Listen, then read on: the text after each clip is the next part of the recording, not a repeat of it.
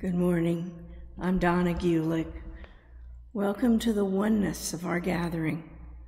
My talk is deepening our spirituality in today's world. A hundred years ago, Won Buddhism's founder, Master Sotaesan, saw what humanity's needs would be. As materialism and industrialism were really just beginning to develop. In the scriptures of Won Buddhism, he began the first page with a single sentence. With this great opening of materialism, let us cultivate a great opening of spirituality. What he saw was that the development of the material world would be a major distraction. No kidding. Downplaying spirituality and emphasizing personal gain. He said, Benevolence and righteousness have lost their status, and wiles are rampant, causing the great way to become utterly confused. Benevolence, the desire to do good, to do what's for the highest good of all concerned, has become undervalued, and may it be beginning to change in all that's happening in our world. Master Sotaesan saw humanity pulling away from being heart centered and going toward materialism in a self centered way that caused separation. He knew we needed heart centered, spirit centered teachings, actions, and living. He emphasized balance balance between spirituality and matter. Let's take our cell phones, for example. They're a modern miracle in many ways. Are we giving them more power so that it becomes spiritual power? Do we identify with our cell phone as our connection? Well, it is a connection to many things, or we wouldn't be together this morning, would we? And it's a connection to people, connection to what's going on in the world, it's connection to so much. But it's not our biggest connection, is it? My husband, Dave, who led the Qigong this morning, and I were in the mountains a couple weeks ago, and where we were had absolutely no cell connection. We could get text messages if there were an emergency, nothing else. I picked up this thing I don't know how many times a day to check the weather. Is it going to rain early afternoon or all afternoon or the whole day? Oh, whoops, no weather. I picked it up not even knowing why I was picking it up. It was sitting on the table and I kept picking it up.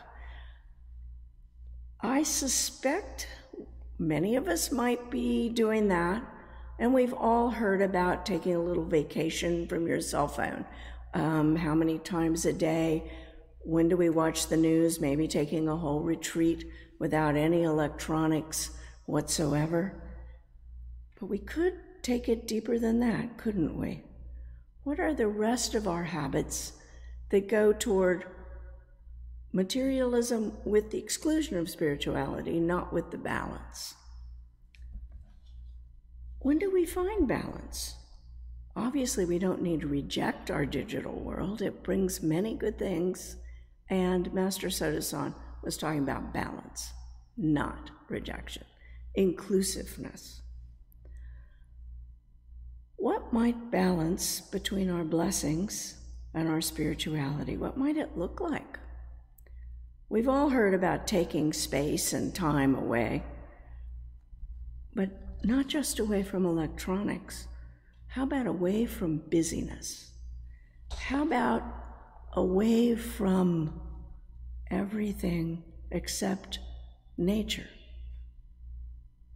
How about not running away from ourselves by using electronics instead of listening from within or being extremely present?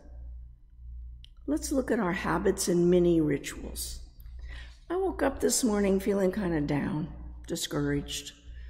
Happen to you sometimes? I got in the shower, but mostly thought about why the shampoo bottle was jammed and what I could do about that. I still felt low as I headed in to take care of the dog and start the tea. Instead, I could choose to start my day with breathing in unconditional love and breathing it to myself and then out to others and to the world. Or begin it with thankfulness. My time in the shower could be about enjoying the present moment and all the sensations, not just getting the shower done to get to the next thing. Before going to bed, what about a mini ritual? I could gently release the day while I got ready, give thanks for what it brought, and send light to what was left undone, unsolved, or still in chaos.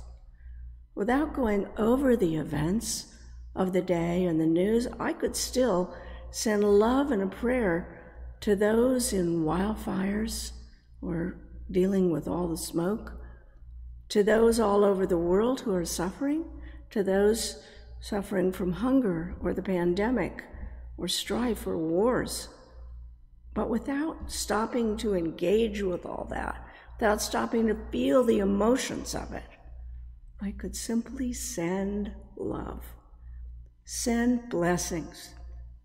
May you receive whatever you need. Far be it from me to know what each needs. May it be so.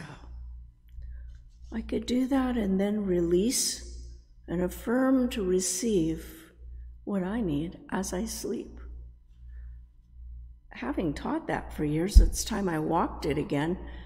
These wonderful habits seem to slide away sometimes. So this morning, when I rewrote my talk again because some things felt really important, I went and put right by the mirror and on my bedstand a little note to remind myself thankfulness and blessings.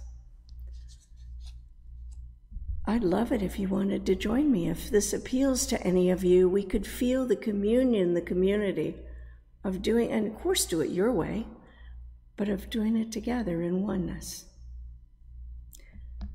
Eckhart Tolle says, We are here to find that dimension within ourselves that is deeper than thought.